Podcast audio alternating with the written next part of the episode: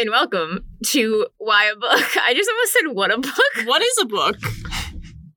welcome to Why a Book, a podcast where we uh, dive into the young adult novels of the 2000s and have a horrible time remembering these things. Yeah, this um reading this book this week made me realize that I have severe selective memory when it comes to most of these books. I'm Renee. I'm Mary. And uh, since we haven't plugged any of our social or contact info, we're going to do it twice this episode. Woo! so you can find us on Instagram, Twitter, and TikTok. We have a Twitter? Yeah. Oh wow. And a TikTok. I accidentally uploaded our first TikTok video to my personal TikTok by accident That's instead of our own. But anyway, all of our handles are Why a Book Podcast. And you can also email us at whyabookpodcast at gmail.com. I can't wait for emails. Please email me Book suggestions, your thoughts, comments, anything. anything. Restaurants, Your just- your thoughts and feelings. cat pics, Oh, please cat pics. dog pics. We're really not. yeah, any pet pics Yeah. generally. I will accept. No feet pics. No feet pics. you will get blocked. Uh, anyway, Mary.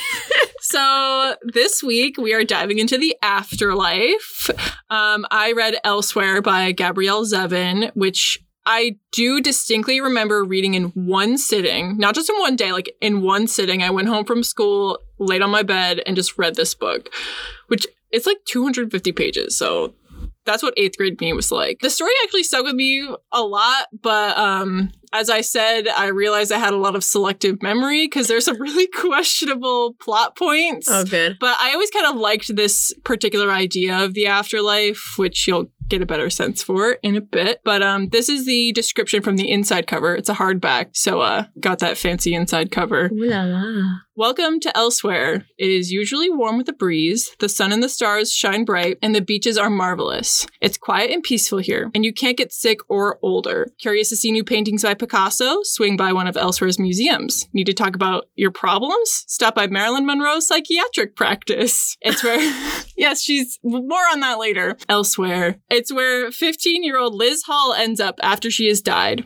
It is a place so like Earth, yet so completely different from it. Here, Liz will age backward from the day of her death until she becomes a baby again and returns to Earth. But Liz wants to turn 16, not 14, again. She wants to get her driver's license. She wants to graduate from high school and go to college. She wants to fall in love. And now that she's dead, Liz is forced to live a life she doesn't want with a grandmother she has only just met, and it is not going well. How can Liz let go of the only life she has ever known and embrace a new one? Is it possible that life lived in reverse is no different from a life lived forward? Kids Quinceanera conspiracy. Again with the 15 year Only this one died. I think she was like three weeks out from her birthday or something. So, That's rough. yeah. This also sounds like just the the bit about the famous people sounds like Soul, the Pixar movie. So, Soul, I definitely thought about a lot while I was reading this book because you like, you don't actually ever meet any real celebrities, but they get mentioned like, oh, like so and so is doing this. Marilyn Monroe is a psychiatrist. So you don't actually meet any of them. You meet a celebrity, but it's not a real celebrity, like a But fictional so what I'm taking from this is that we can neither confirm nor deny if any of these celebrities are actually dead. Sure.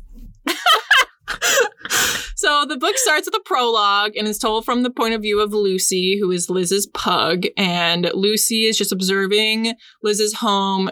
Like in the immediate aftermath of Liz's death. And it's actually like one of my favorite parts of the book because it's unexpectedly deep. Where Oh, like God. Lucy has all these really deep thoughts about Liz and like she spent some time in Liz's room where she's like trying to make sense of how you know, her room looks exactly how it was when she died. Obviously, it's only been like a day. And she's like, how can all of these things represent a person? And then she starts like digging around because she gets really depressed. And I then her, hate that. her brother comes in. Her brother's only seven. His name Oh, is Alvy. I hate that. And he starts talking to the dog and he's like, Do you think like Liz is in heaven? Like, and then Lucy doesn't believe in the afterlife, which, like, spoilers. But the dog, The dog doesn't believe in the afterlife. Amazing. Lucy also like starts talking about how a dog's life becomes really chaotic in the aftermath of a death in the family. Like she doesn't get to go out as much, and her meal times have been a little bit erratic, which she really doesn't like. Somebody's dead. So um, the next day, Liz's mom takes Lucy to the dog park, and um, Lucy can smell sadness all over Liz's mom, and apparently sadness smells like bananas. Didn't know that, but um, it's smells like There's always money in the banana stand. It's a very sad place. it is. that went up in flames. So Lucy's depressed at the park, and her dog friends come over. They're like, "Oh my god, what's wrong?" And one of the other dogs is like, "Oh, you're gonna be put on the streets. Like, I heard that happened to someone." And she's like, "No, they're gonna keep me." And then one of the other dogs is like, "Why are you so sad? Like, what's the big deal?" And she's like, "Oh, like it's sad because Liz was only 15. Like, she's so young." He's like, "Dogs only get to live to 15 anyway. So like, what's the big deal?" And then she's like, "Oh, like." It was really unexpected. She got hit by a car, and he's like, "We get hit by cars all the time." It's like, dude, chill out. That dog is a serial killer. Yeah, and then um, at the end of the prologue, Lucy says that a dog isn't meant to outlive her human, and no one understands or cares, and that in the end, the end of a life only matters to friends, family, and other folks you used to know. For everyone else, it's just another end. Like this is a deep dog. Like. Well, that's because it's not an Irish breed. If it was an Irish breed, it would just be like, bury the girl. well, like the other fucking dog, like Yeah. move on. So then we begin with part one, the Nile. So we meet Liz, whose full name is Elizabeth. Just a fun fact, she's from Medford, Mass. Medford. there are like references to Massachusetts life that we can discuss later. She wakes up in a bunk bed and there's another girl sleeping in the top bunk. And so she wakes her up and she's like, Where are we? And the, up inside. and the girl's like, We're on a boat. so she looks out the window and she sees like, Yeah, we're on a boat. And she can see um her parents and her brother on, on like a really far away boardwalk. And she's like, Oh, I'm dreaming. This is so weird. So she starts looking around the room. She discovers the boat is named the SS Nile, hence the part one title. There's nothing in the room except for the bunk beds and an empty bureau, and she accidentally slams a drawer shut, which wakes the girl in the top bunk again. So she introduces herself. Her name is Thandy Way Washington, but she goes by Thandy. She's 16. She's from DC. And then she asks Liz if she's a skinhead because Liz is bald, like completely bald, which is very shocking to learn for Liz because she remembers having long hair. And then she has this weird memory of laying on a cot and then her dad is shaving her head. And then she's like, wait, no, that wasn't my dad. It was just like another man around my dad's age. And then What? she remembers her mom being there crying and telling her that her hair is going to grow back and she can't really Oh, remember. so she gets there, there- it's afterlife amnesia. Yeah, so she can't remember if that happened or not. And so she and Thandi just get up and go and explore the boat. They're both dressed in these plain white pajamas. And Liz tries to find a hat because she feels weird about like being bald. And Thandi's like, no, it's fine. I got weird shit going on too. So she lifts up her hair and shows the back of her neck. She has a hole there. Uh, so this girl was murdered. and um, Liz is like, "What the heck is that? Like, wh- what happened?" She's like, "I don't know. It doesn't really hurt though. I think it's getting better." And Liz asks, "Like, how did you get it?" And she's like, "I don't know. It's just there." So she doesn't. Neither of these girls know they're dead, Not at this point, no. and they're just very casual about the fact that they've woken up on a boat. Well, Liz thinks she's dreaming, Oh, right. Liz Yeah. this is a dream. Yeah. And Thandi's just like and we just met Thandi, so she doesn't really. on drugs or something. Yeah, she's pretty casual about the whole thing. Oh, okay. So they they're about to leave, and Liz hesitates on the door because she, she remembers somebody told her to never open a door in a dream, never ever do it. Why? She can't remember. She can't remember who told her that or why, so she just opens the door and goes through. God, I fucked up a lot. Yeah. I'm always going through doors in dreams. Well, who knows what repercussions that could have. now I'm worried. so they go to the dining room, and this is where Liz notices that everyone else on the boat is really old, like all old people. It's a river cruise. What do you expect? They're on the ocean. Oh, it's an ocean? Yeah. Oh, I assumed they were on a boat called the Nile on the Nile River. No, it's just called the Nile. Mm, I don't like Three old ladies approach her and Thandy, and one of them is like, Oh my God, you're so young. You, you must be like 12. And she's like, No, I'm actually 15. And then the other one is like, What happened to you girls? And Liz is like, What? and Thandy's like, Oh, I was shot in the head. Thandy has to yell at these women because one of them can't hear. So she's So like, Thandi I- remembers this? Yeah, so Liz is like, hey, you couldn't remember what happened like five minutes ago. She's like, yeah, I just remember like right now. Isn't that weird? And then she says that it's really common where she's from to get shot in the head. So like, don't worry about it. Wait, what year did this book come out? so it came out in 2005. Mm. Mia, let me do a little bit. I just gotta do a little, little quick Want to investigation. look up some DC crime statistics? Well, the DC sniper. When did that happen? She's like, yeah, because she said she's from DC. She's like, people are always getting shot. shot in DC, yeah. DC. I don't. I think we were. I don't think we were that old. I think we it happened in the nineties. Oh no, it happened two thousand two. So mm, Mm. this book takes place in two thousand two. She's a DC sniper She got victim. sniped. So Thandy tells tells them that she got shot, and one of the older ladies is like, "Oh, you can go to the healing center if you want." She's like, "No, it's healing up on its own." And This sounds like a cult. Liz is confused, so she's like, "Whatever, I'm just gonna get some food." She and Thandi eat, and Liz asks where she thinks they're going, and Thandi's like, "I don't know, but like boats have to be going somewhere, like I guess." And Liz is like just reflecting on everything, and she's like, "I really gotta remember this dream and tell my mom when I wake up because she's a child psychologist. She's gonna be like blown away, some weird shit going on." I mean, we also have been analyzing dreams lately, so. Yeah, I had a weird snail dream the other day. So as they're eating, they're approached by a youngish man around 30 with spiky blue hair and blue eyes. And oh my god, it's Curtis Jest. Curtis Curtis is a band. yeah, he's the front man of Liz's favorite band, Machine. So Liz freaks Machine. out. Yeah, it's called Machine, just Machine. Is this a real band? No, Okay. no, it's not a real band. It's just called Machine. Anger against the machine? Just Machine. It's it's the machine that the other band is raging against. Raging. I'm telling you, every episode I have to be slightly wrong about at least one thing. No, I had the same thought where I was like, oh, is she just like abbreviating it? But no, it's just a different band called Machine. Okay. I'm about to say, I don't think anyone from that band is dead. They just came Or back. named Curtis. Oh, that that goes beyond my scope of knowledge. Yeah. Anyway, so Liz freaks out and she's like, "Oh my god, this is the coolest dream ever! I got to meet like my favorite celebrity." And Curtis is like, "Dream? What are you talking about?" And Thandi leans over and whispers to him, like, she's like, "She doesn't know yet." And So Thandi just had this like awakening in Yeah, this so like she- two minute span and didn't say, like yeah, didn't say anything like "Oh shit, girl, I just remembered." Like she just was like, "Hmm, "I know things." everybody has to come to terms with their own death. Yeah, but I just feel like uh, most people, if you suddenly remembered it and you like were with this girl and like neither of you knew what was going on, you'd be like, "Hey, I just realized why I'm here." Yeah. Well, Thandi is just like a really level-headed person in general. I don't know. She she gives me crazy vibes. Yeah. I don't trust her. so Liz asks Curtis when the next album is coming out, and he says never. And she's like, "Oh my god, did the band broke up?" And he's like, "That's one way of putting it." and then he says he quit, and she asks why, and he shows her his arm, which is covered in Oh, like God, track no. marks and bruises. And he says he was a fool. And Liz freaks out because it's gross to look at, and so she leaves and goes to the main deck, which is where you see they're just surrounded by just water everywhere. And then she tries to like will herself to wake up, like she keeps just telling herself to wake, Wake up and like pinching herself, and then she starts panicking and screaming for her mom. And then this guy, this old man on the deck is like, "Shut up, you're being too loud." so then she decides like if she can't get out of the dream, she's going to try to remember how the dream started. She was riding her bike to the CambridgeSide Galleria to meet her best friend Zoe to look for prom dresses. Now, Zoe's going to the prom, Liz is not going to the prom. As she's crossing an intersection, she was hit by a taxi. And then she supposes that she must have died in the dream. Um, and then she wonders what it means when you die in your dream. And then, you know, she decides that falling back asleep is clearly the answer to uh, waking up. Days pass.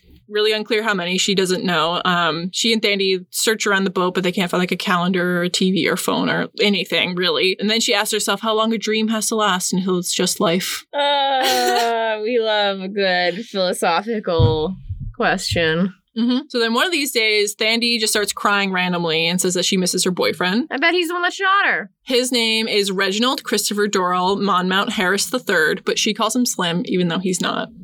He's not the real Slim Shady. No, and apparently he's not slim physically either. That's like pointed out a couple of times. I Oh. don't know why it's so important. Thandi asks Liz if she has a boyfriend, but she doesn't. She and her ex, Edward, broke up in January because she was tired of watching his cross country meets. I mean, I didn't date in high school, but that's a very high school breakup. Yeah, and then she wonders if Edward would care if she was dead, and then Thandi says she doesn't think Slim misses her. Wait, so she's realized she's dead now? Well, no, she just is wondering like if I died, would care? Oh, oh, this girl. Yeah. And then she notices that she has several stitches on the side of her head surrounding like Ew. the outside of her ear. And then the realization really throws her off. And then she asks Thandi how she got shot. And then Thandi tells her that she was out with Slim in DC and a bullet just came out of nowhere and hit her. DC sniper. Liz says it's crazy. Like it's so crazy that we both have these wild incidents where we're both fine and we're both just here on the boat and Thandi Yeah. doesn't say anything. and then Liz says that it's super weird that Curtis is here too because you only meet famous people in dreams. Only, exclusively. And- Oh, I've had some some uh, waking dreams. Then, yeah, I've never met a celebrity before. Oh my god, John Le- John Legend bumped into me. Was that a dream? Yeah. Wow. You were sleepwalking. I was sleepwalking to the theater district. Crazy how that happens, right? Then Thandy like starts talking about how is like trying to like subtly nudge her toward the right conclusion, and they talk about how like Curtis's arm was all fucked up, and Thandy's like, oh, it's probably because he was a drug addict because she has a cousin who died of an overdose, and Liz is like, no, like Curtis isn't like your cousin at all. Like he's a musician, like he would never do the that. musicians' lives are always so they don't have any problems. No. And so Thandy's like, you're in denial. And then, um, no, it's the Nile, bitch. but before Liz could say anything, an envelope is slid under the door. oh. It has her name on it and it contains a token called an eternum and a card that requests her to go to the observation deck now. Like it says time now. And Liz is like, you can only ever be late for an invitation for now. And Thandy's like, no, you can only ever be on time because like now is relative. So Liz is like, Fair. Whatever. She goes to the deck. She finds her assigned set of binoculars because the, the observation deck is just like those, you know, those um at like sites and stuff. They have the Yeah, yeah, yeah. so she goes to whichever one she's supposed to go to and inserts the the coin. She looks inside and she sees the church where she went to occasionally as a child. And there's a bunch of her classmates and family members and her parents' friends are there. And then at the front is Liz's parents and her brother. And they're all there singing, If I die young, bury me in satin.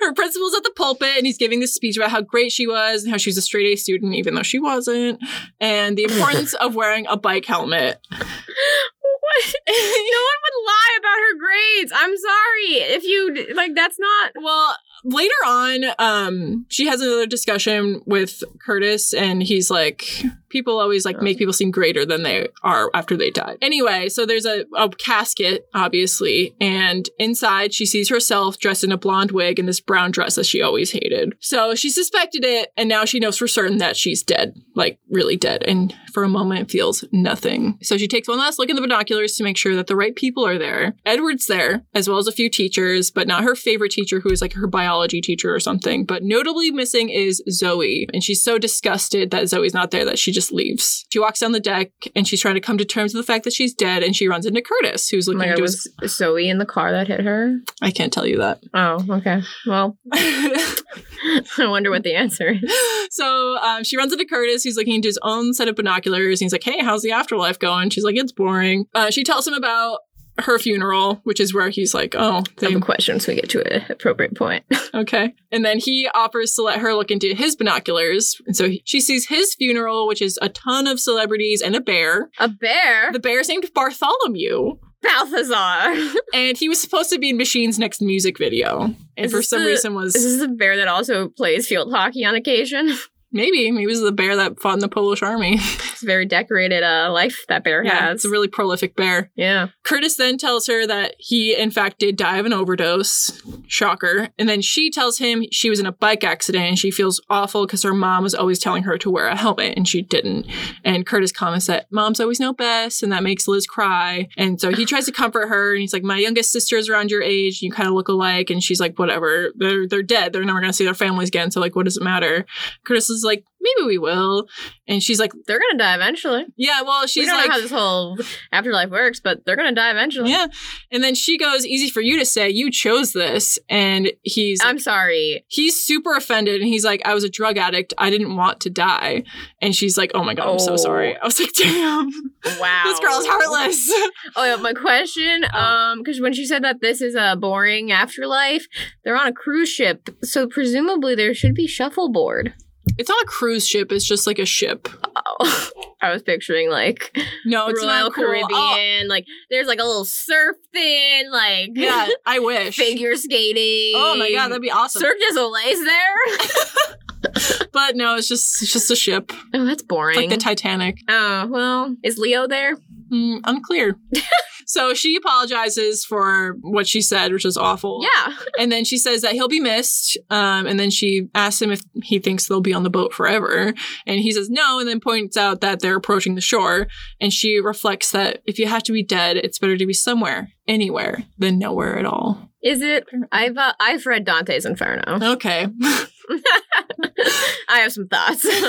the answer is that's a false statement. yeah. So now it's part two the Book of the Dead. Fun fact when I was like nine years old, I bought myself a copy of the Book of the Dead because I was really obsessed with history and Egyptology. And I was like, I was also really obsessed with The Mummy starring Brendan Fraser. Anyway, The Book of the Dead. they arrive on the island of Elsewhere where the local temperature is 67 degrees with partly sunny skies and the local time is 3:48 p.m. So Liz is still like dealing with her shit and she hangs back in the room while Thandi just leaves right away. She wanders around and she just sees a bunch of excited old people and she says that for the aged, death isn't much different than retiring to Florida. The Aged?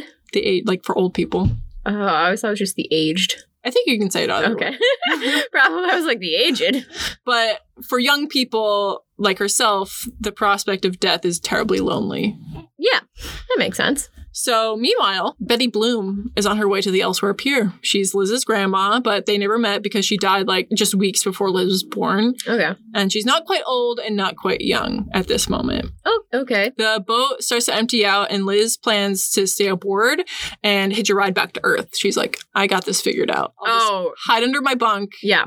Stay on the boat, and I'll just go back home. That's how this works. This is a lot like Soul. Yeah, so then she starts thinking about how like her what her life is going to be like when she comes back to life. It's going to have like a bunch of news stories and there's going to be a TV movie about her and she's going to get to go on Oprah. Oprah! Cuz this this was the age of like Oprah for sure. Ugh, forever the age of Oprah. Yeah, but um after a little while someone enters the room and it's the captain of the SS Nile who's actually a young boy about the age of 7. But Oh, Um, that's creepy. Yeah, so Liz finds this really bizarre, and she's like, "Who, the, who are you?" And she's like, "Oh, I've been the captain for nearly a hundred years." And she's like, "No, I don't think of any I, any famous seven-year-old deaths a hundred years ago. it's like is this a historical figure I should know. no." Okay. But do remember him because he will come up later. oh, I'm never gonna forget. Oh, Captain, my Captain, seven-year-old child. So yeah, she's like, "You cannot possibly be the, the captain." He doesn't really care whether or not she believes him. She he's just He like Anubis, god of the dead. doubtful. Oh, he just tells her that she needs to get off the boat because if she were to return to Earth now, she would be a ghost. And she's like, "That's not so oh, bad." Um, I'm sorry. I'd return to be a ghost. She, well, she doesn't think it's a bad idea, but he manages to con- convince her to get off. I want to haunt people. Yeah, well, if you ever die, just stay on the boat. When she gets off, Betty is the only one left on the pier. And so she greets her, but Liz doesn't recognize her because she never met her. Yeah. And Betty explains that she's her grandmother and that everyone on Elsewhere gets younger, which is why she, even though she was 50 when she died, she's now about 34. Fifth? Oh, wow. Gosh, when I was born, my grandparents were in their like 70s. She died of um, breast cancer. Like, no, no, but I'm saying like yeah. 15, Well, my- so she would have been. Oh, no. So, well, we don't know. Never mind. We don't know how the aging progresses. Is it a year? Is it go back a year each year? Yes. Okay. And so it's been 15. So she was 65. Okay. That's not, that's not too. No, too she was to- 50 when she died. Oh, when she died, you said, oh. And now that's she's what, yeah, yeah, yeah, yeah. So Yeah. I'm saying 50 is young to become a grandparent. Yeah, so she was get, about to be a grandparent for the first time. Yeah, yeah, yeah. I'm so, My grandma was younger than that. oh, wow. My my grandmother had my mom when she was 20. Oh, all right. Anyway. Anyway, so they drive home and Betty's like telling Liz a little bit about elsewhere, like how there's a bunch of new works by artists and Picasso has all these new paintings and there's this new building by what phase is Picasso in? I don't know. We don't he she never goes to see the paintings. Very disappointed about that, but Damn. Liz tells her that she met Curtis Jest of Machine, and Betty's like, "Who the fuck is that?" because Machine is only popular with Yeah. Liz's generation, who's mo- mostly That's like alive. if this happened, uh, I ran into my grandparents and I was just like, "Oh my god, I met Dan Smith of Bastille," and they're gonna be like, "The French Revolution." like hold on. So, and then Liz is like, "Oh, like maybe Curtis will make music again," and Betty says that many artists don't. Like for example, Marilyn Monroe, who's now a psychiatrist. Um, well, that makes I feel like if I were at Marilyn, Yeah. um, I wouldn't want to do anything related to my uh, traumatic career. yeah, and like perhaps would want to like go into a field that would help like come to terms with they Her they life. don't happen to say if Marilyn was murdered or not in this. No, all they Hmm. say is that she's now had to retire from practicing psychiatry because she's too young. Oh my god! Can you imagine walking in and like this four year old trying? yeah, they never say like explicitly what the retirement age is, but it seems to be somewhere around like eight years old. Interesting. Around there. So as they're driving, she points at this tall building called the registry where Liz will have her acclimation appointment the next day. And then Liz asks Betty about getting younger, and Betty explains that everyone ages backwards until you're seven days old again. And then you and all the other babies are sent down the river with a capital R back to Earth to be born new. And uh, this is called the release, another capital R. So Liz freaks out and she starts yelling about all the things she'll never get to do, like get married or get a driver's license. And Betty tries to comfort her, and then she's like, you know what? Like, you have your permit, right? Like, at least you can drive us home. Like, that'll make this better, right? So Liz drives, and she just keeps getting more worked up, and she starts thinking about how she's too young to be dead, and that most people who die at her age had some horrible disease, but she wasn't sick, and she starts driving really recklessly, and Betty tries to calm her down again, but Liz is like, safety doesn't matter. Like, we can't die, so, like, nothing matters. She ends up crashing the car, but it's like a minor accident. There's no damage. And this is like devastating to her as well because Betty is like, Oh, are you hurt? And she's like, No, like, what would happen if I was? And she's like, Oh, you go to a healing center. She's like, So it doesn't, that doesn't even matter. If you crash a car, it doesn't matter. She's just clearly having a moment. So then that night, she has a dream that's just like a what if scenario about if she'd survived the accident, where like she passes her driver's test, gets into MIT, graduates in biology, goes to vet school, falls in love, and then Betty wakes her up. And she's really like mad that her dream got interrupted. But she has to go to her acclimation appointment that morning, so like she has to get up. Betty offers her some of her clothes to wear since she's still dressed in those white pajamas, Mhm. but Liz refuses because all Betty has are grandma clothes. Yeah. her description of her closet reminded me a lot of my own grandma's closet. Mhm. So they drive to the appointment, and Betty says that she knows a little bit about Liz's life because she observed her from the observation decks, which are just like the binoculars that Mhm. Liz used to watch her funeral. So you pay one eternum, which is just the general currency of elsewhere, for five minutes of view time. Um, and Liz is like really excited about this. Okay, who who's profiting from this world? Like, there's a Okay, currency. I really don't understand the exchange rate of this currency. It doesn't make sense to me. They never really like give you any like a t-shirt costs this many eternums. So I'm really curious. But you have to work to get money. Where's the central bank? I don't know. Hmm. I this is one of the questions I have about this book is what is Elsewhere's economy? so um, she arrives at the registry and Liz gets a little bit lost, but eventually finds the Office of Acclimation, which has a sign out front that says, So you're dead. Now what? And she tries to talk to the receptionist, but she's really rude and she makes Liz ring the bell before she'll talk to her. That sounds like something from like a 90s DCOM. Yeah. Like I expect that to happen in Halloweentown or something.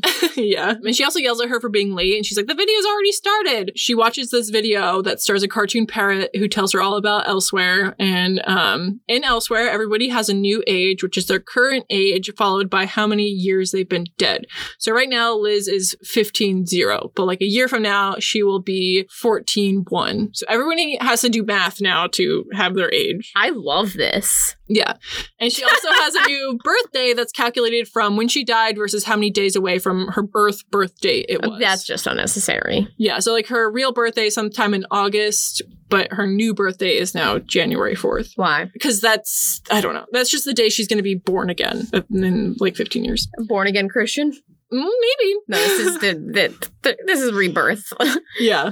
so the main rule in elsewhere is that contact, capital C, is forbidden. Contact with Earth. But you can observe as much as you want from the ODs. but that means it's it's possible to contact if it's, It's, possible, but it's forbidden. Ooh la la. So It'd be easier just to say it's impossible. Yeah. And make them live a Oh, lie. don't even get me started. So Liz also learns that everyone on Elsewhere chooses an avocation, which is just something they do for fun. They get paid for it, but it should be like something they're passionate about and not just something that they like do. I want to be an international art thief. You're gonna have trouble with that one on Elsewhere. I'm gonna tell you that right now. All right, I'm going to be an elsewhere art thief. Picasso, I'm coming for you. coming for you, Picasso. Um, and then the end of the video is very metaphysical, and it's like life is like a circle and a line because like a circle is everything.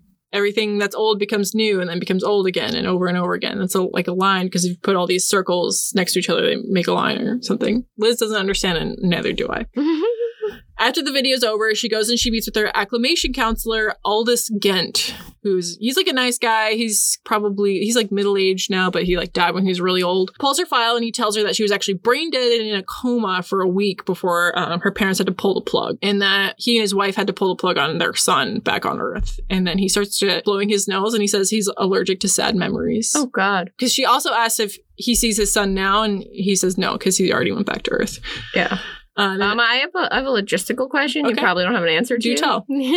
so when they're seven days old is when they Mhm. get sent back. Mhm. This is also this is a very depressing concept to think of. yes, If someone dies before they're seven days old on Earth, that comes up later. oh, okay. Yeah, it comes up later. So Aldous encourages Liz to find an avocation and asks if she has any passions on Earth.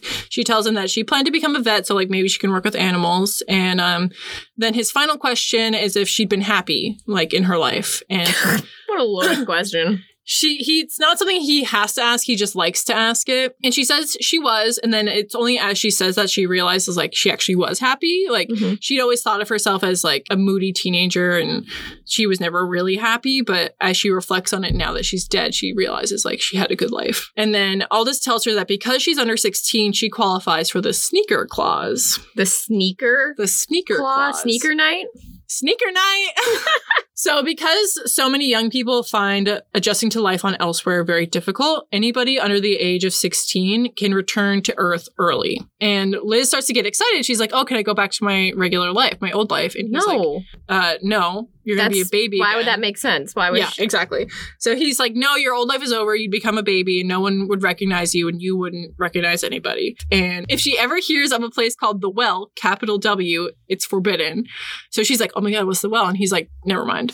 And This is how not to run yeah, a shady yeah. thing. Like, like, oh, like, don't do the like the how. It's not like unless it's Don't the do cen- this thing. Yeah. Unless the well is at the center of town and everybody goes near it, you don't tell people. yeah. Like, Don't give people ideas. This sounds like they're trying to set her like. Oh fuck! It's reminding me. I forget what series it's reminding me of in particular, but it's one of those things. Basically, any dystopian series where the protagonist thinks that they've been discovering these things on their own, and then someone running the dystopian society is like, actually, we've known all along, and we're the ones who like Oh, yeah. arranged all of this. That's familiar, but I don't know what it is. It's like a lot of dystopia. Yeah. It's a very dystopian trope. Is this a dystopian society? Maybe. So he doesn't tell her anything more about the well. He just says that you have a year to decide if you want to use the sneaker clause or not. And at this moment, she says no. And then as she's leaving, she asks one final question Where's God in all of this? I haven't thought about that once. I'm a good Christian. and Aldous tells her that God's there in the same way he, she, or it was before to you. Nothing's changed. We don't meet God, if you were going to ask that. After the meeting's over, Aldous takes her to the Department of Last Words, where she has to verify her last words, which were um, Ow! um, like literally just the word um. And she's so disappointed to have such a lame word. And this lady who works at the department makes her sign off on it. And she's like, Why do you why do I have to sign off when you already knew what the word was? And she's like, I don't know, it's just the way it works here. and then Who's running this place? Because they have a great sense of humor, Yeah, but I also I they they're either really good at running this place or really bad, and I haven't decided. I don't know if there's any like elsewhere government. It's never really discussed. the Men in Black. and then she starts like reflecting on how um is strangely appropriate for her life because it's a word you use when you're thinking of what you're going to say and it represents how her life was interrupted before it really began and Yeah, but she's not gonna make any famous last word list. no, she's not. But she runs into Thandi in the lobby of the department, and Liz I asks, forgot about Fandy already. Yeah, she asked what her last words were, and Thandi won't say exactly what they were because she swore a lot. But the gist was, Jesus Christ, Slim, I think I've been shot in the head. Oh fuck, Jesus Christ, fuck, the DC fucking sniper got me. Fuck. yeah. And then Liz is like, it's okay. This is why we're rated as an explicit podcast. Yeah. well, Liz is like, it's okay if you said fuck. And she's like, don't say it. I love saying fuck. Well, if you haven't noticed. and then Thandi tells Liz that she's living with her cousin Shelly, the one who died of an overdose, and that she's much better now and that Liz should come visit sometime. Can you imagine this? people were like, this like afterlife still gives people the option for these vices? yeah. That'd be fucked up. That'd be so fucked up. They're like, oh, go to the. That's that's the scheme. Oh my gosh, they're they're gonna they're load you up with your vices, so then you have to go to these healing centers, and they're gonna send you back. Ooh, it's the and then they profit. milk you for eternums that come from a mysterious source. Yeah, We found it. so as she's leaving, Aldous runs into, into the lobby and tells Liz that she should work at the Division of Domestic Animals, which is in the Department of Acclimation, which is where humans help pets adjust to life on Earth. He asks her if she can speak canine, which she doesn't. Um, which, fun fact, there are over 300 words for love in canine. Uh, somebody who's, as we know, studied Latin, a language where there's about a hundred at least words for water. That makes sense to me. Yeah, she doesn't want to commit just yet because she's still like dealing, you know? And Aldous warns her not to take too long to start her life because it's only going to get harder the longer it takes. Um, and she says that he shouldn't call it a life because it's really death. And then Aldous says, if this isn't life, like, what is it? And that dead is just a state of mind. That's right, folks. Death is just a state of mind. Power through it. I mean, I think a lot of Gen Zers and millennials would agree. Yeah. So she leaves and meets her grandma outside and she asks her to bring her to the observation deck so she can see like what her family is up to. And Betty doesn't really want her to go on the first night, but Liz convinces her she's like, I just need to know like what they're up to. Betty warns Liz about the ODs because people get addicted to them, like just obsessed with life on Earth. Liz just ignores her and goes inside after Betty gives her five Eternums, which is enough for about 25 minutes. So she goes up and she runs into this random woman who's just like crying in the elevator and like is talking about how sad she is about her death and whatever. And then she talks to Esther, who's the OD attendant. She goes to binoculars number 15, which is the one she will only ever use. And she looks at her family and she sees that her mom is smoking indoors, even though she quit way back in the day. And then her dad is doing the New York Times crossword, but he's just like tracing over the same word over and over again, which is chauvinism. I don't know if there's like a Oh. symbolism, Okay. greater narrative here. And then Alvy's watching cartoons. This. So time runs out and the like binoculars shut off, so she puts another coin in, and then at that time, Alvy has a flower pot on his head, and he runs over to his parents, and he's like, "I'm a, I'm a pothead," and his mom starts yelling at him, and Alvy's like, "No, I'm a pothead," and eventually they like manage to get it off, and then he just leaves and comes back, and he has a basket, like an Easter basket, in his mouth, and he goes, "I'm a basket case." and then his dad says that prop comedy is the lowest form of humor. Okay. And I okay. and Alvy's like, no, I'm a basket case like mom. Oh, so then after that, Liz switches to watching her friend Zoe, who's on the phone and she's talking about how much she misses Liz, which like is really gratifying for Liz. And Zoe's actually been broken up with her boyfriend because that's who she was going to go to prom with, and she was going to meet Liz to look at prom dresses the day she died. So she feels guilty. She feels really happy that Zoe cried over her. Um, and then she feels a little bit bad for like watching everybody, but then she like rationalizes it. She's like, no, I'm like an angel looking like looking over them. Mm, Yeah. So she mm, she leaves. No and she goes to Betty's car and she's like, I'm gonna need 24 Eternums every day to go to the observation decks because that's about two hours in a day. And Betty's like, I don't know, like you really shouldn't be spending that much time there and you should get an avocation. And Liz is prepared for this response. And she's like, No, I just need to make peace with my life on Earth and everybody there, and it's not gonna happen forever. So like don't worry about it. So Betty's like, fine. Mm, this is a this Yeah. is enabling. Yeah. This is a.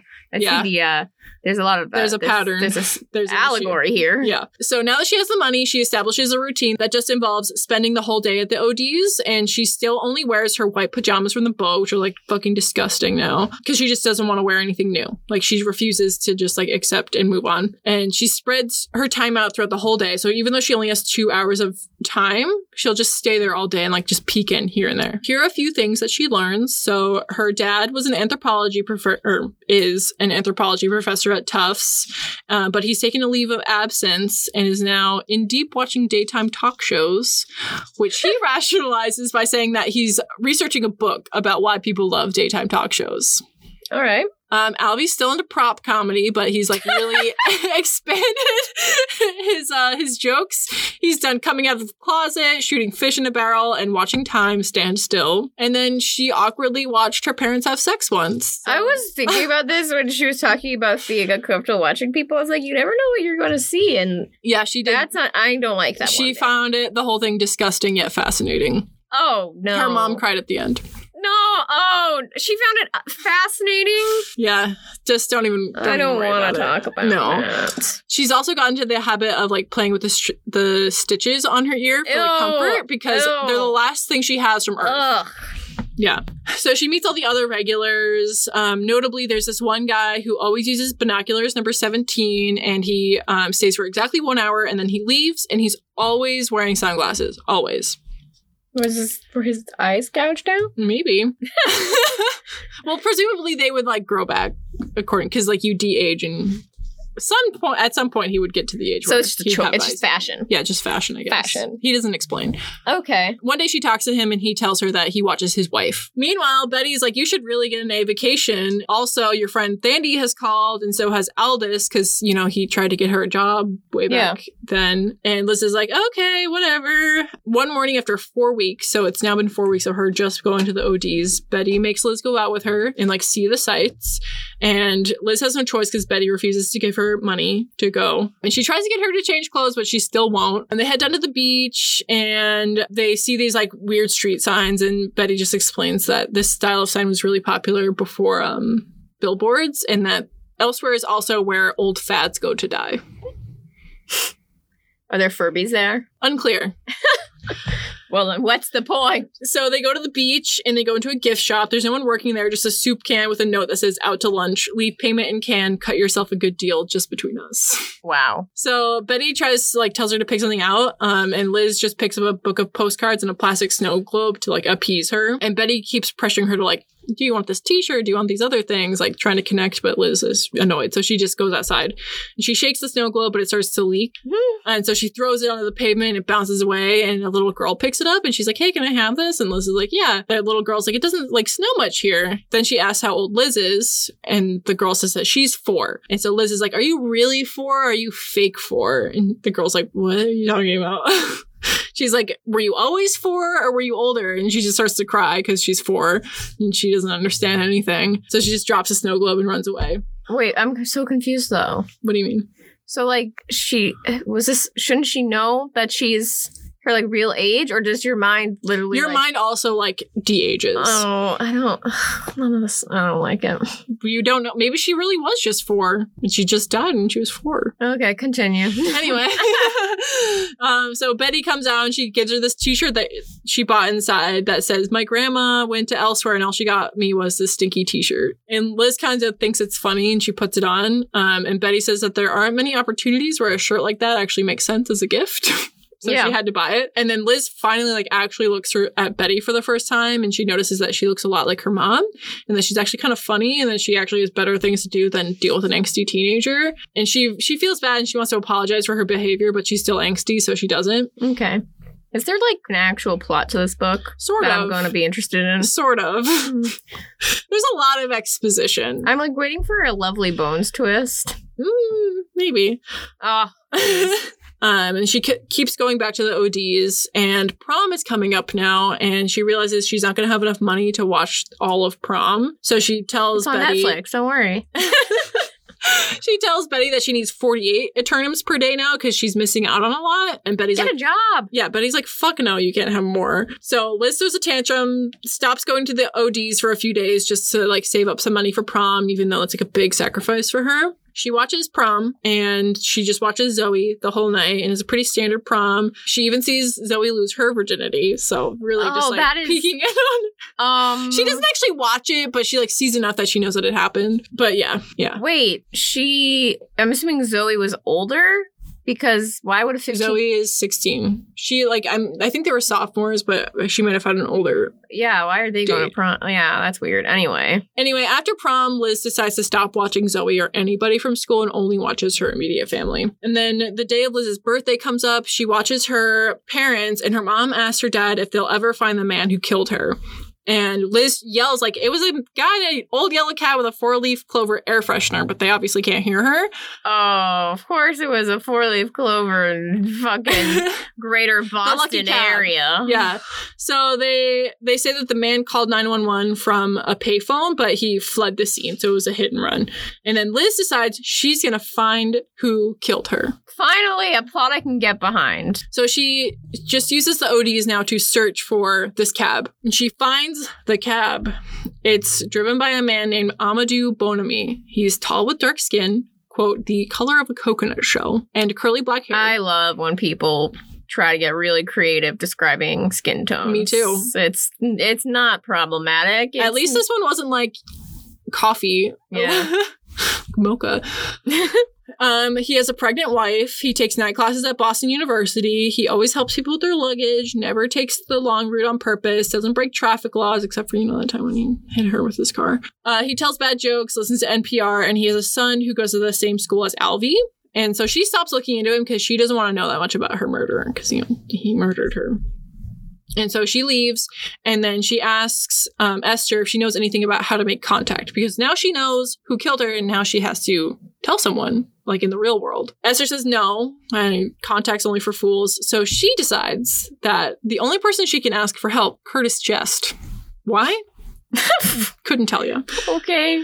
So um, he'd been popular when he first arrived because he was a celebrity, but because no one really cared about who he was, um, he's kind of faded into obscurity. So she calls Thandi, who she hasn't talked to in weeks, Yeah. and um, because Thandi works on TV announcing the names of the recently deceased, so that their loved ones can go to the pier and meet them.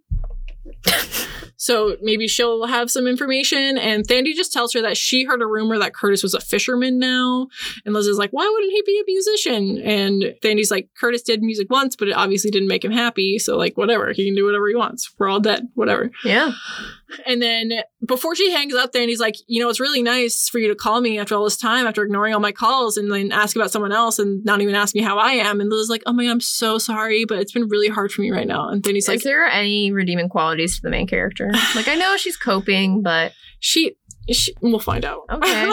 she finds Curtis and she tells him that she's going to make contact and it has to do with her death. And Curtis is like, Why are you asking me? And she's like, You just seem like a guy who knows things. And he says that one way is to become a ghost by hitching a ride on a boat, but there's another way by going to the well, which is a spot in the ocean about a mile offshore and several miles deep where there's supposedly a window to Earth and you can speak through it. So Liz is like, All right, let's do this. So she goes and gets scuba equipment. She scuba dived on Earth, so she has an idea of what she's doing, even though she's never done a dive like this by herself. She figures out that the well is in the path of one of the lighthouse's beams, so like they're connected somehow. Um, and then she borrows some more money to get all like that stuff. So Betty's like getting more suspicious about what Liz is up to. But she's been reading this book called How to Talk to Your Recently Deceased Teen. That's like you need to give them space to grieve. sounds like a pamphlet from Glee. Yeah, and she needs to wait for Liz to come to her. So Liz buys an infinity tank, which is like it will never run out of oxygen, and um, Okay. a wet a wetsuit, and then she buys a pair of jeans and a long sleeve shirt so that she can like hide it all from Betty. she manages to sneak out with all the stuff in it. Um, and after, like, or she tells Betty a lie. So after she leaves, Betty goes into her room and she discovers the oxygen tank box. And then she realizes that the, uh, that book she was reading also said that you need to know when to stop giving your teen space. And she might have, like, fucked this up. A little bit. Liz stops by the OD one last time to look at Amadou, just to get one final look at Yeah. him. Someone's using her usual pair of binoculars, so she has to use a different pair. And um, she watches him, and he's driving somewhere in a hurry. And he stops at this elementary school and like runs inside and frantically meets up with a teacher and this little boy who he's sick, but he didn't want to call Amadou, his father, because he was worried that he had to drive the cab. And Amadou's like, "No, don't worry, I'll bring you home. I can make up the fares tomorrow." And so time runs out on the binoculars and Liz is like freaks out and she runs onto the beach. She just like sits on the sand and she starts thinking about Amadou and his family and Betty finds her and Liz tells her everything and she's like this guy who killed me he's actually a really nice guy and like I don't think I can tell anybody that he killed me because like I don't want to ruin his life. But she's confused because she's like he's a good guy, but like how why would he drive away after he hit me? And Betty's like people aren't all good or all bad. Most people are in the middle. Wow. Yeah. And then Liz remembers something that she'd been repressing for a long time, which was That's a mood. which was that she hadn't looked both ways when she was crossing the street that day. So it was her fault that she got hit by the car. So she'd been distracted thinking about her watch um, that her dad gave her that was broken and she forgot to bring to the mall with her. Um, and she didn't know if she had time to go back for it because like she didn't have her watch because it was broken. It was this whole like circle. Oh, okay. So yeah, after this point, like Liz starts to kind of like break out of her whole thing, and she's like, "Sorry, Betty, I've been a little depressed." Betty's like, "Yeah, you think?" A little bit. then they talk about Liz's mom. Betty and Liz's mom had like a falling out some years before uh, because Betty had an affair. And Liz says that her mom forgave Betty because she named She her- also had an affair. no, but she named Liz after Betty because Betty's full name is also Elizabeth. And then Betty's like, nah, she probably just felt sad that I died right before you were born. Yeah. So Liz gets a job finally. She stops going to the ODs. Um, she works at the Division of Domestic Animals. She's never had a job before because her mom was always like, you'll have your whole life to work, which that didn't really work out, but it's fine. And she meets a dog there. Also, she's only 15. yeah. She's all, yeah. I didn't get my first job till I was 16. I don't think you can, unless it's like a, fa- I think it's one of those things where it has to be like a family business, basically. You can work at 15. In Maine, you had to get a uh, worker's permit at 14, but you could work between 14 and 16 if you had a permit. I don't remember. I didn't Yeah. get a job. You would know better for uh, her specific situation in Massachusetts. yeah, I didn't have time for a job in high school. So yeah, as she's at the uh, domestic animals division, she meets this dog in the restroom where she's changing, and the uh, dog's drinking out of the toilet, and she's like, "Hey, you probably shouldn't do that." And the dog's name's Sadie, and they start talking. She's horrified because Liz tells her like what a toilet really is, and she's like, "I can't believe I'm drinking out of this place where humans pee." And then Sadie asks if Liz will adopt her, and she's like, "Maybe if Betty agrees." So um, Josie is this lady who works at the um, domestic animals place and she's like, Oh my god, Liz, I didn't know you could speak canine. And Liz is like, I can't. And she's like, You were literally just talking to a dog right now. And she's like, Oh yeah, I was talking to that dog. Like she didn't notice that she was actually talking to the dog. Okay. Yeah. So whatever. She adopts Sadie. She also talks to this Chihuahua named Paco who's really confused and like can't figure out that he's dead. He thinks that his human is dead. Whatever. She gets Thandi to adopt Paco and whatever. That's just her life now. She remembers though that her father's birthday is coming up and she remembers that she bought him this really expensive sweater and she hid it in her closet like months before she died. And she's really sad because she's like, he's ever going to find this gift. It's just going to like rot under this house forever. So she decides, I'm going to go to the well and I'm going to tell him that the sweater is hidden in my closet. So she gets all her shit, goes to the beach at sunset, and she gets all the way down to the well. And um, she can like sense people, but she can't really see. And then she finds the window where she sees her whole family eating dinner. So she goes up to it and she starts, she yells into it. She's like, Hey, look at my closet. It's Liz. Look at my closet. There's a sweater under the floorboards. And all the faucets turn on in her house. And Haunting. yeah. and then her parents get up to turn them all off, but Alvy is still seated and he's like, he can hear a noise coming from the water. So um, they shut them all off, but then it turns on again because Liz starts speaking again. And Alvy's like, I think I can hear Liz. And his mom starts to cry and she yells that there's something under the floorboards in her closet. And Alvy's like, don't worry, I'll take care of it. Right at that moment, she's yanked out of the water by this net and pulled onto a boat. And there's a man there with dark hair and sunglasses who's like really familiar. You might remember him from the I wonder who it is. His name is Owen Wells with the Elsewhere Bureau of Supernatural Crime and Contact. Wow. Dream job. yeah. So he's like, Did you know what you were doing was illegal? And she's like, Yeah. Um, No, you never admit it. and she's like, Can you take your sunglasses off? Because it's like, I just want to be able to tell how much trouble I'm in. And he he always wears sunglasses all the time because he thinks they make him look more authoritative. And then she's like, You don't need sunglasses at night anyway, which he hates when people bring that up. So now he's really definitely not going to take them off. He has her look through this telescope on the main deck, and that's where she sees her brother in her parents' closet, like feeling around for loose boards. And she starts panicking because he's in the wrong closet. Yeah. And then their father starts yelling at him for making up stories. And then Alvy starts crying. He tries to explain, but then his father goes to slap him, but he stops at the last moment and starts crying himself. And Liz is just horrified. And Owen's like, this is what happens when you try to make contact. And, you know, people freak out. And Liz is like, this isn't my fault. This is your fault because you pulled me out before I could explain. And he's like, well, fuck, but whatever. You can't do it. The living need to go on living and you need to get on with your life too. And um, he finally takes off his sunglasses. He has, he explains that he died young too when he was 26. She's like, whatever, you got to do so much more than me. So I don't care. He asks what she was trying to tell them. And so she explains that like, she was just trying to tell him about this birthday present. He's like, really? Because most people try to like give messages about money or like where bodies are buried or like things with wills and whatnot. Like, you really just, this is a stupid reason to get arrested, basically. And he just ends up letting her off with a warning because it's her first offense, I guess. and he starts like getting hung up on this whole like sweater thing. He's like, what a weird reason to Mm-hmm. go to the well. So when she wakes up the next day, she notices the stitches in her ear are gone. And she starts panicking. She's like, I gotta go find them. And then she's like, that's so crazy to try to find them in the ocean. And then she realizes she has no idea even how long they've been gone. So she just starts hysterically laughing. Like, just having like a, a breakdown. And Betty comes in. She's like, What's so funny? And Liz is like, I was arrested last night. tells her the whole story and how she's upset that her brother's last memory of her will be getting him in trouble, basically. And that she should have said something more meaningful to him, like that she loved him. And Betty's like, Oh, I'm so sorry. Here's like a tip for helping you like come to terms. Write a short list of the things you miss the most about Earth and then throw that list away. And then like just accept that you're never gonna have those things again. So this is Liz's list. Number one, bagels and lox with her family on Sunday morning specifically.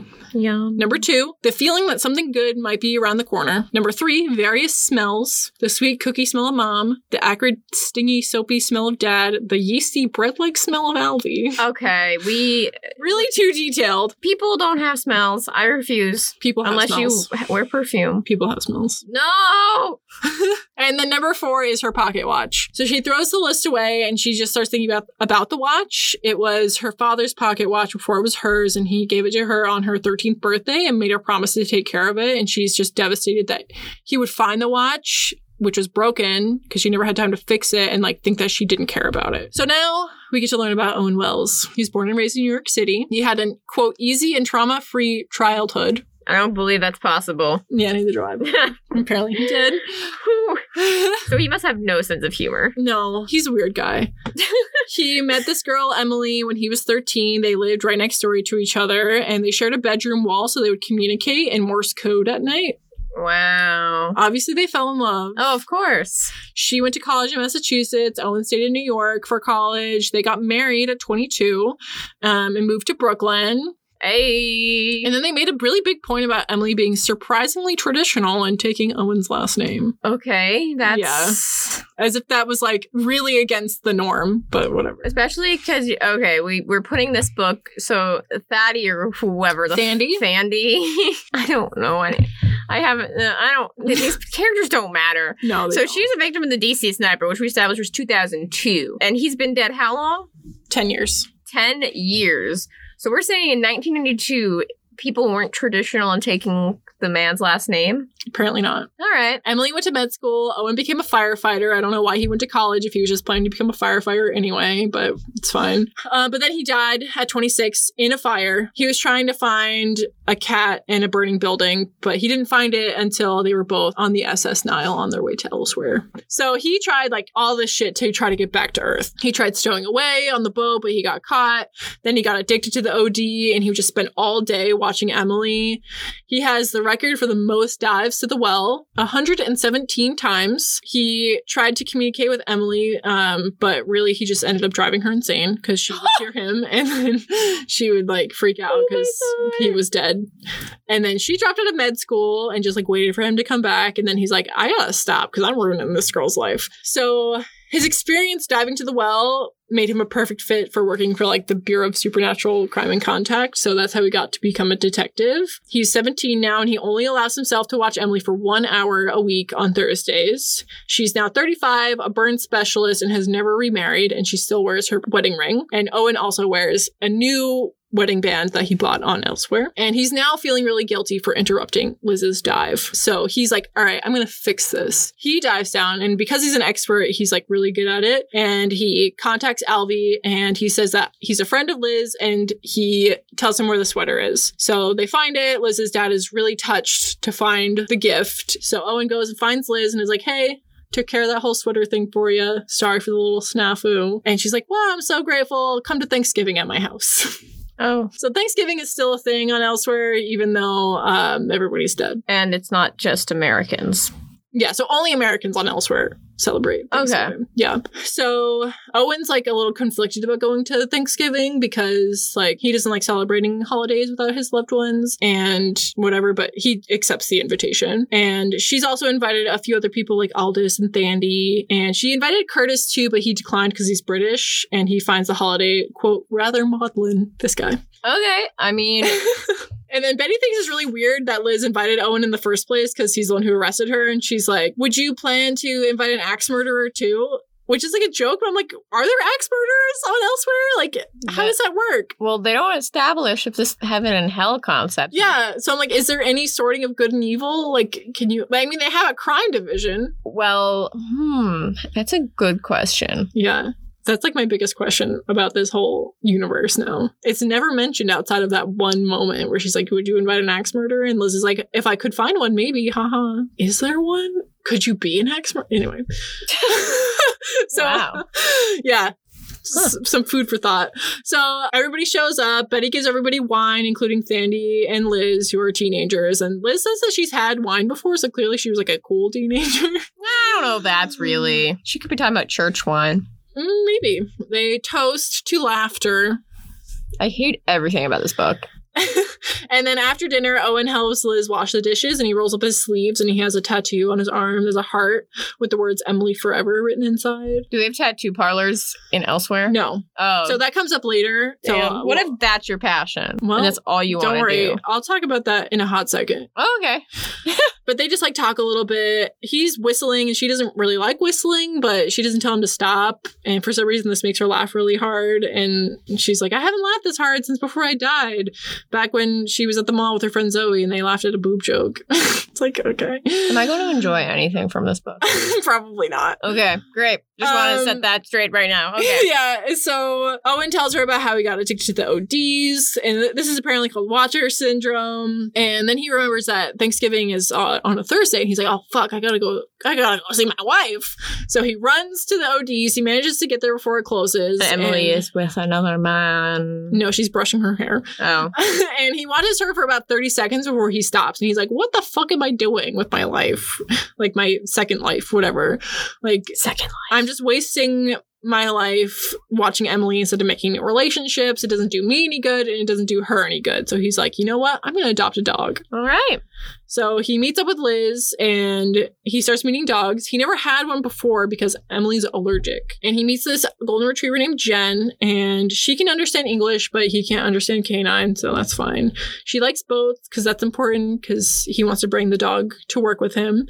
And uh, she can use toilet, which is like, okay. Why? I don't know. She just can. Why? Yeah, don't know. I hate this. Yeah, so Liz and Sadie go to Owen's the next week and they have a play date with Jen and Owen cooks for Liz and then they go to the park and Owen tells her about how Emily's allergy prevented him from having a dog and she tells him she's jealous of how he says her name and that no one would ever say her name like that. And then he says just a classic you're an unpopular teen line, which is that boys are just intimidated by her.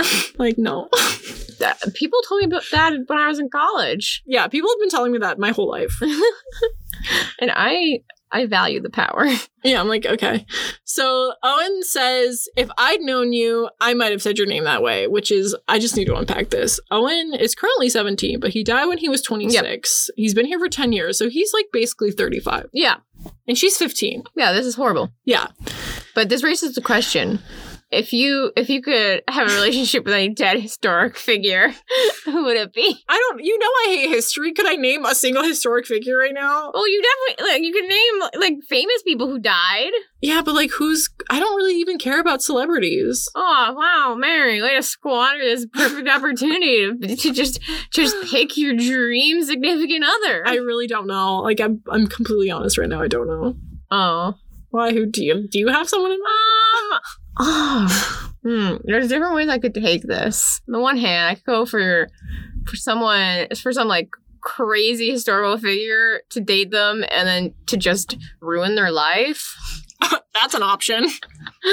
like just date like fucking like some Roman emperor. like just date Nero and be like, I'm gonna fucking ruin you, man, for the sake of saying I ruined you. Maximilien Robespierre. Be like, you thought you were a terror? Meet me. So uh, there's no one I want to actually date. I guess there's just people I want to, you know, That's fun. ruin their lives. Fun. Yeah, I don't have anybody. Um so she she's like you can't say my name that way because you're already taken so that'd be wrong. And then she's like hey i have a weird request. Will you teach me how to parallel park he's like okay because she wants to get her driver's license and she feels awkward driving with betty after that time when she crashed her car and she needs to learn how to parallel park and do three point turns or whatever I love three point turns. so they start having driving lessons, during which time Owen tells her that her parking issue is psychological. Like she can do it, but she like won't let herself do it. I wonder what's preventing her. And then she calls Sandy about it afterward, and she's like, "Yeah, it's definitely psychological." And then she suggests that it's because she doesn't want Owen, like the classes with Owen, to end because she's in love with him. And Liz is like, just hangs up. uh, and then she succeeds in parking on the first try on her next lesson.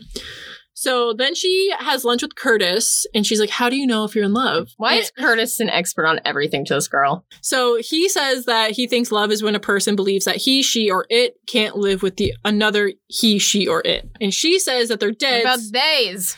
yeah, he uses it bizarrely. What about days? I know he tried, the, I but it didn't succeed. well, yeah. Okay. Yeah. So she says that they're dead, so they all have to live without people they love all the time. And he's like, no, it's only the belief that you need that person because nobody actually needs another person or another person's love to survive. And, Oh, I vibe with that. and love is when you irrationally convince yourself that you do. so then he laughs at her and she's like so confused and she thinks that it should have something to do with making each other happy and he says that only someone who has never been in love would ask such an absurd question and then she goes home and she starts considering of like whether or not she's lo- in love with Owen and she says she isn't because Owen's in love with his wife and according to Curtis laughing having fun and being happy has nothing to do with being in love so she's not in love with him obviously which is Obviously. a big relief. Meanwhile, Owen's having his own crisis. He like realizes he hasn't done anything with his life, so he's trying to like think of ways to fill his time now. And Jen, his dog, is like, "You should call Liz because you're in love with her," but he can't understand what she's saying because he still can't speak canine. She manages to get him to take her on a walk, and she leads him to Liz's house where they talk for a little while. And she tells him that she has to wait till January to get her license because the Elsewhere DMV is mainly involved in taking away people's driver's license and not like giving them, so they have really limited test times. He leaves and she's like, You should come by my house again someday. And he responds, Maybe I'll stop by your house every day.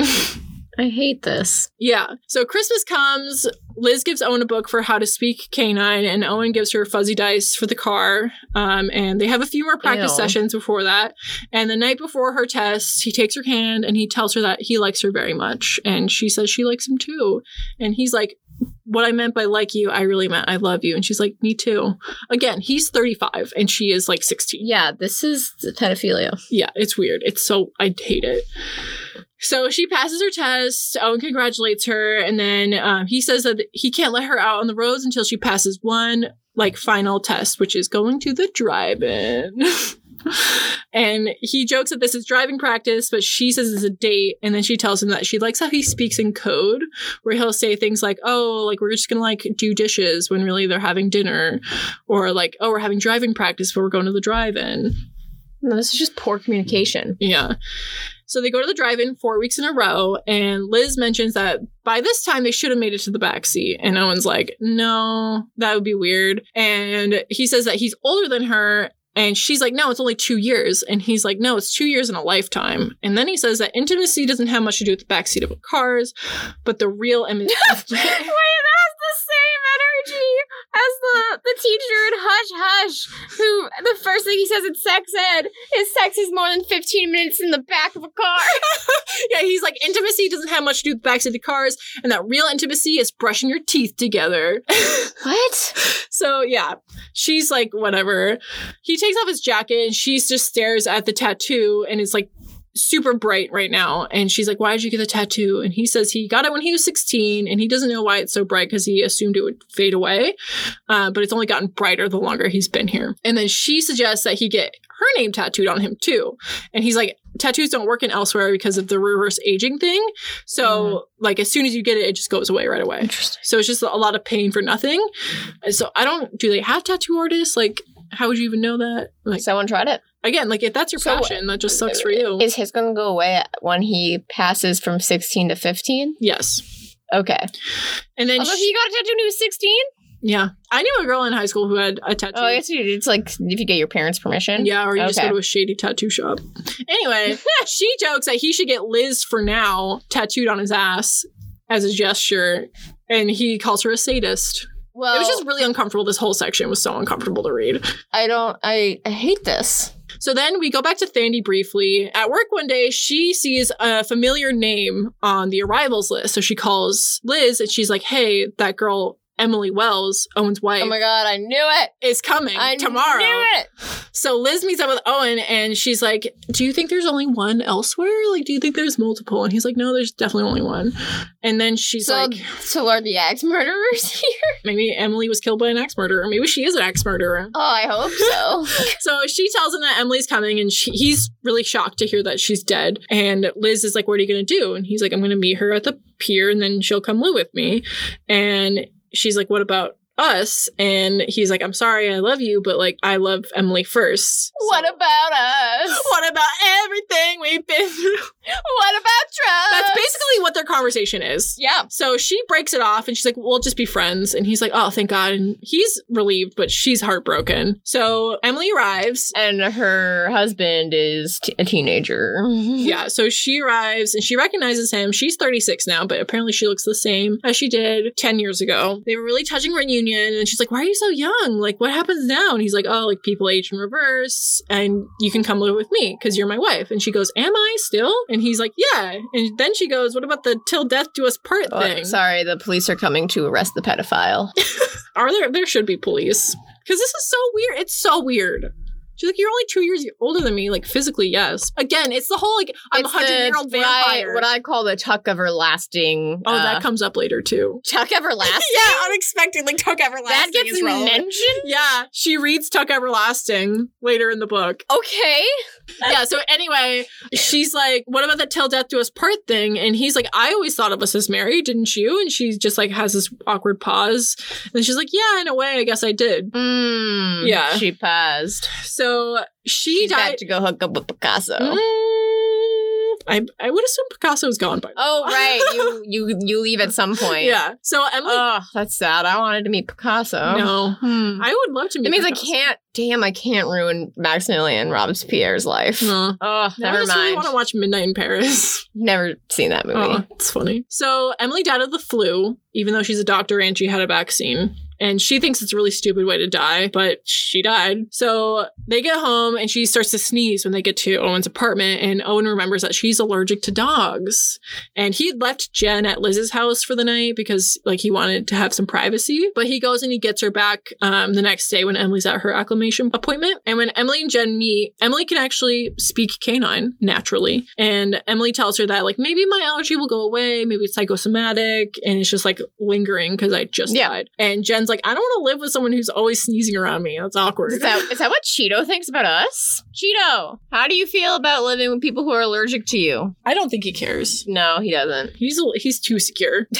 yeah, so Jen's like, I don't want to live with someone who sneezes around me all the time. So Emily translates this for Owen, who's like, Oh, thank God, I'm glad Jen suggested it before I had to suggest it.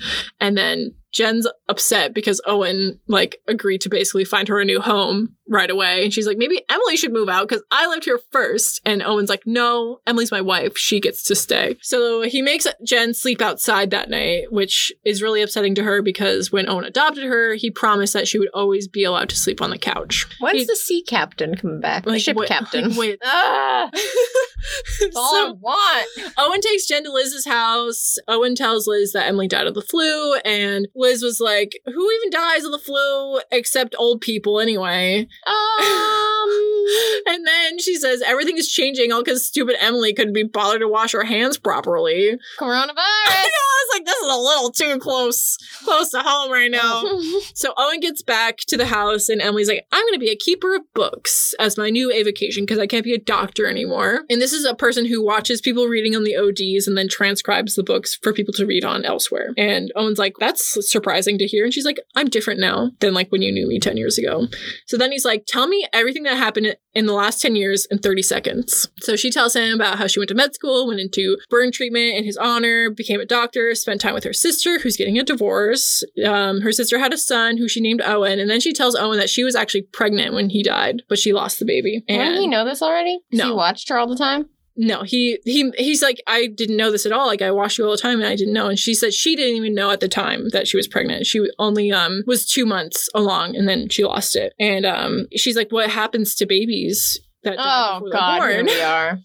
And sh- he says he doesn't know for sure, but he like assumes that they don't make it all the way down the river and they just like float back until they get enough strength to like continue on, and then they become somebody Okay. else's baby. And she's like really comforted by the fact that like her baby didn't just die, it became a new baby. So then after this, she starts sleeping on the couch because they have opposite schedules. Um, and things start to annoy him about her, like how she's really messy and she starts projects around the house but doesn't finish them. And they like frequently run out of things to talk about.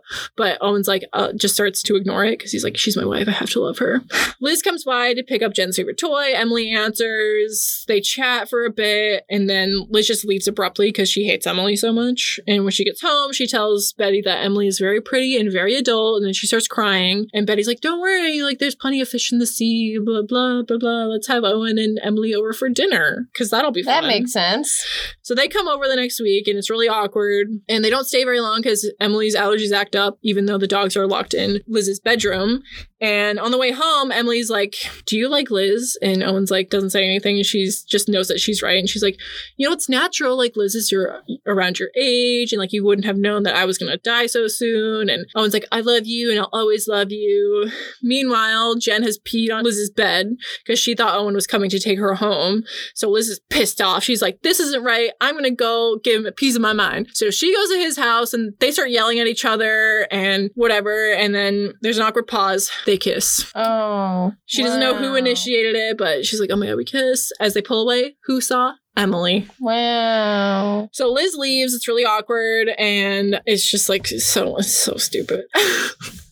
a few days later, Aldous drops by Liz's work, and they have this weird conversation about Shakespeare. And then he's like, "Hey, like just to let you know, next week is your one year anniversary of living on Elsewhere." And she's like, "Okay." He's like, "I just needed to come by as a formality to let you know, like this is your last chance to use the sneaker clause." Which was going back to Earth early. Yeah. And she's like, Oh, okay, I'll do it.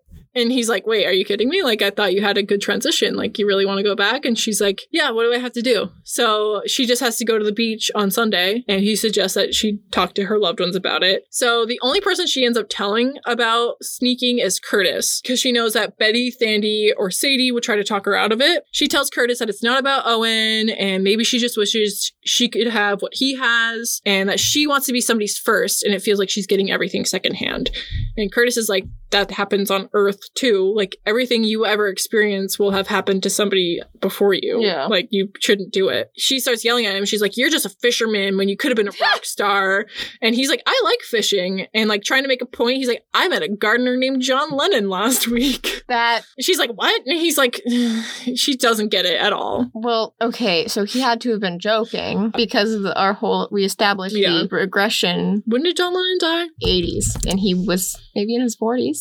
Yeah, so he would still be Oh, he would Earth. still be there? He would still be there, yeah. I don't know how old he was. I feel, I feel like 40s might be too old. He died 1980. oh, 80 on the dot. and he was 40. Wait, no, that was 40 years ago. Why does it tell you 40 years ago? How old was he when he died?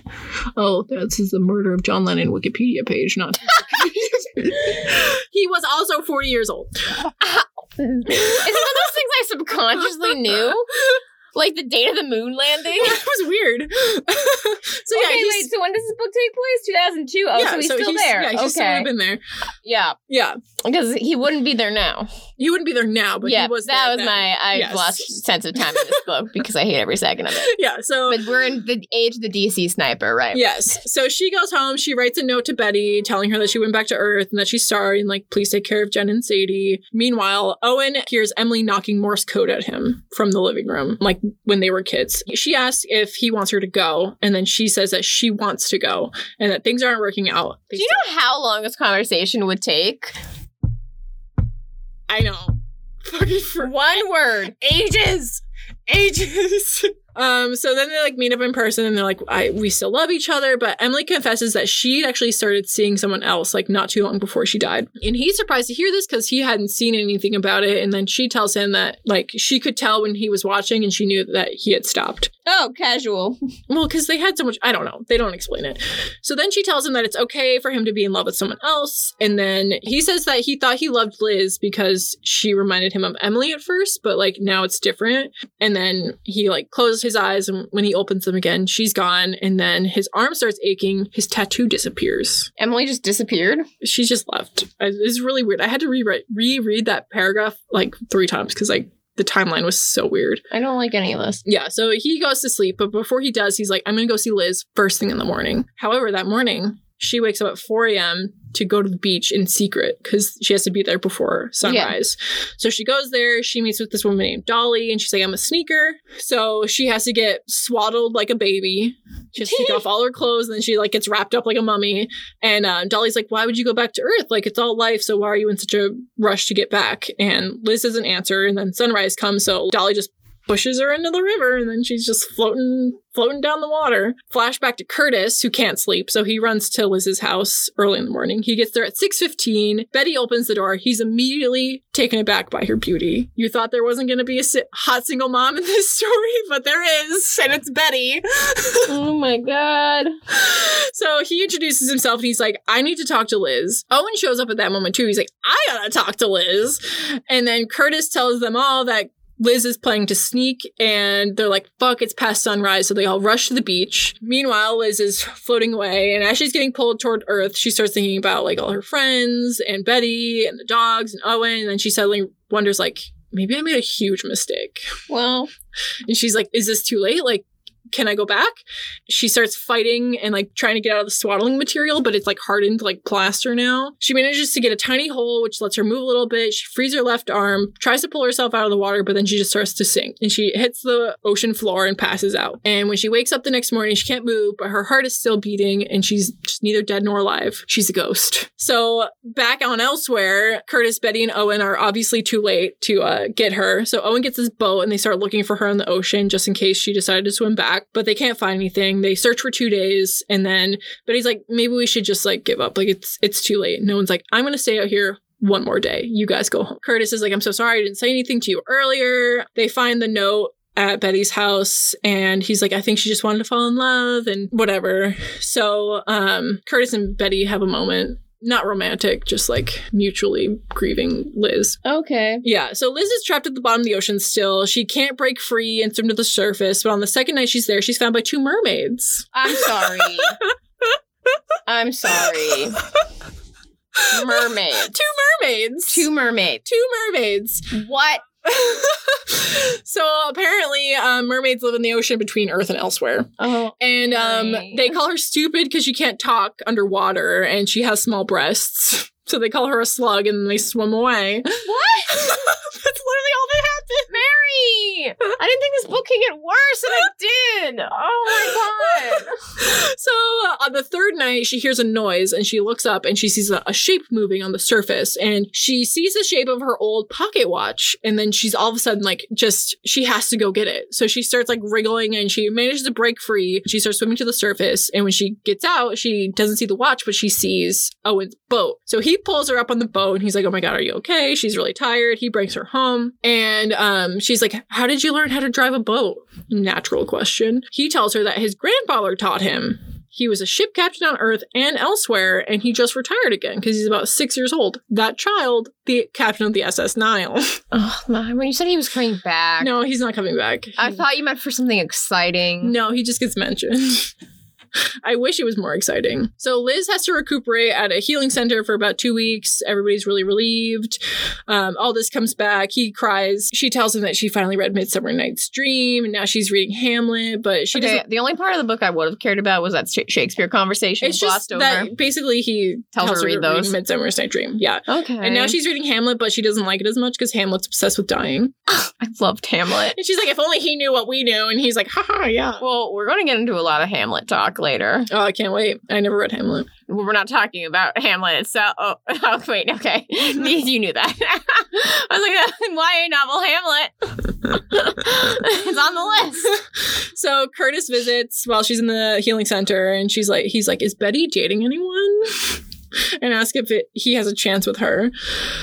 And Liz is like, it's kind of weird. Like, Betty's older than you. And he's like, I just think she's so full of wisdom and warmth. Like, I just love that he- she's older than you. And she's like, all right, whatever, do whatever you want. So a few days later, she gets to go home. Curtis comes back. He tries to ask Betty out, but she doesn't get it. So Liz talks to Betty about it. And then whatever. A week later comes, he asks her out. It accepts. I don't know why they spent so much time on this portion. No. Owen, meanwhile, spends a lot of time with her. Um, he tells her about his life. He has Jen back. Emily moved away. Okay. It's just whatever.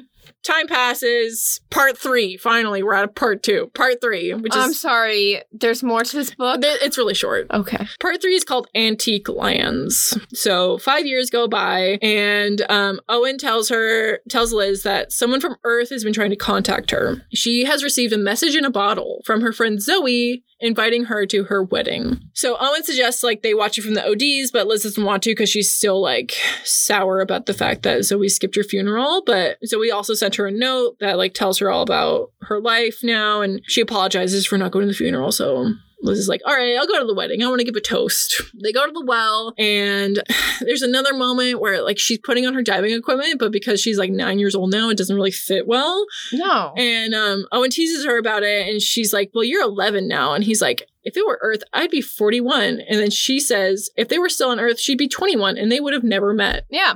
Like, they, they just keep pointing out that this is a really age gap. weird relationship.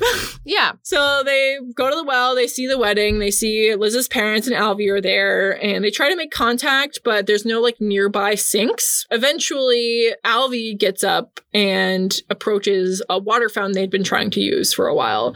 And he's like, Lizzie, is that you? And he explains that he's always listened to water ever since that first time she tried to contact him, just in case she was trying to talk to him again. So he tells her a little bit about his life, where like he skipped a grade and he's in debate. And he's happy that she's happy and whatever. And there's not enough time because they set up like a pickup for Zoe to come talk to her.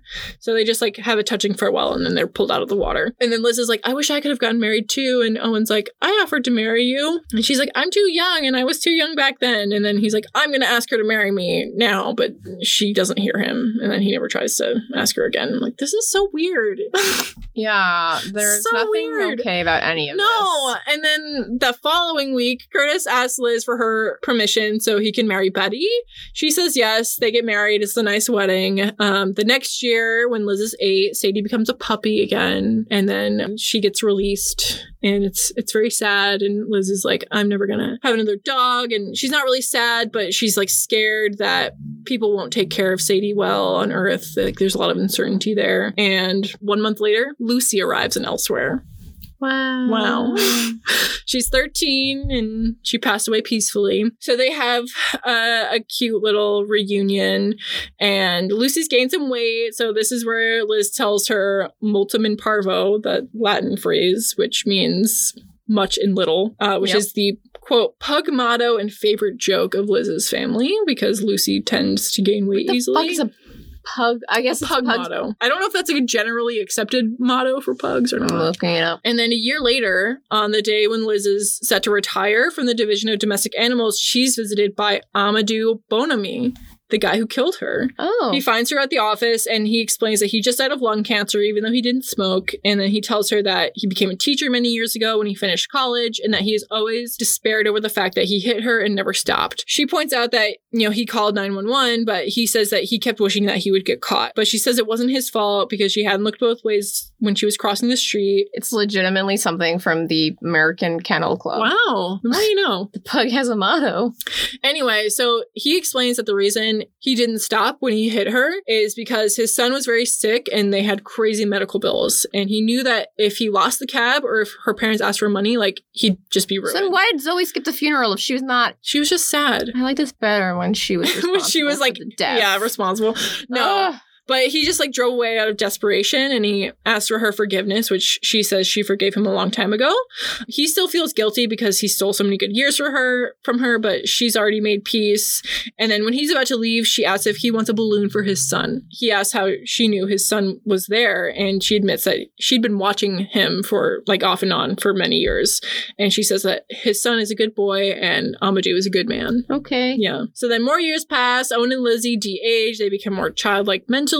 Liz refers to like the time that they were having driving lessons and dogs and stuff like it was a game because she can't really like realize that it was real life. hmm And then she gets distressed because she thinks that she died. And then Owen distracts her by reading Tuck Everlasting to her. That's some uh this this uh this guy who we could say is a pedophile reading Tuck a book about what is really grooming and pedophilia. yeah. I, I when did I read that? I read that in school. I never read it. And we watched the Um, movie. I think it was like sixth grade. Never seen the movie, but I've I deep dove on Tuck Everlasting. Who knows why? And I hate everything about it. Isn't It was a broad. Okay, also it was a Broadway show, Oh. and they casted Tuck as a guy in his like twenties who just he looks young, but he was in his twenties, and the what's the main character? I don't know. Winnie. Winnie, Win- yes, Winnie. Winnie was played by a child. Oh. It got really bad reviews, and it was uh, closed really quickly. Yeah.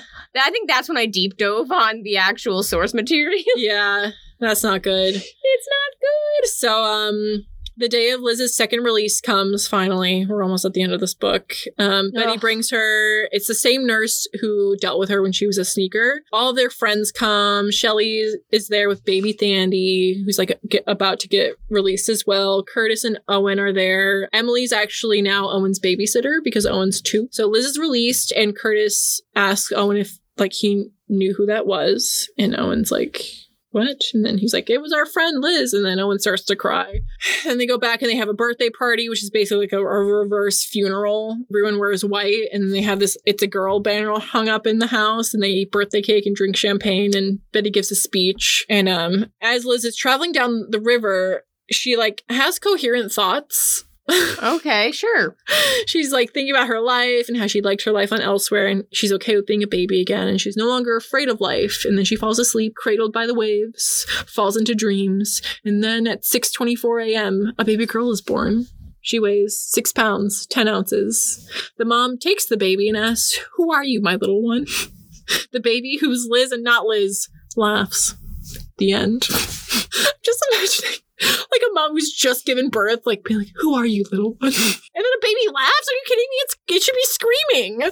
Oh, we So yeah, that's the end. Very little plot. what the fuck was this? I don't know. It's like st- Horrible. it started off fine as I was reading like the first part because it's really just like existential about like death and the afterlife. But then as like the quote unquote plot starts to get into it, this is the part I just repressed, I guess, especially the part about Owen and their relationship. That's just inappropriate. I think I told myself that it, she just had a crush, but it never actually happened. And then I was like, no, this is a thing that definitely happened, and everyone's fine with it. I nothing in this book makes sense. No, Absolutely. I'm still I'm, I'm really hung up about the axe murderer thing. I hated every second of this. Yeah.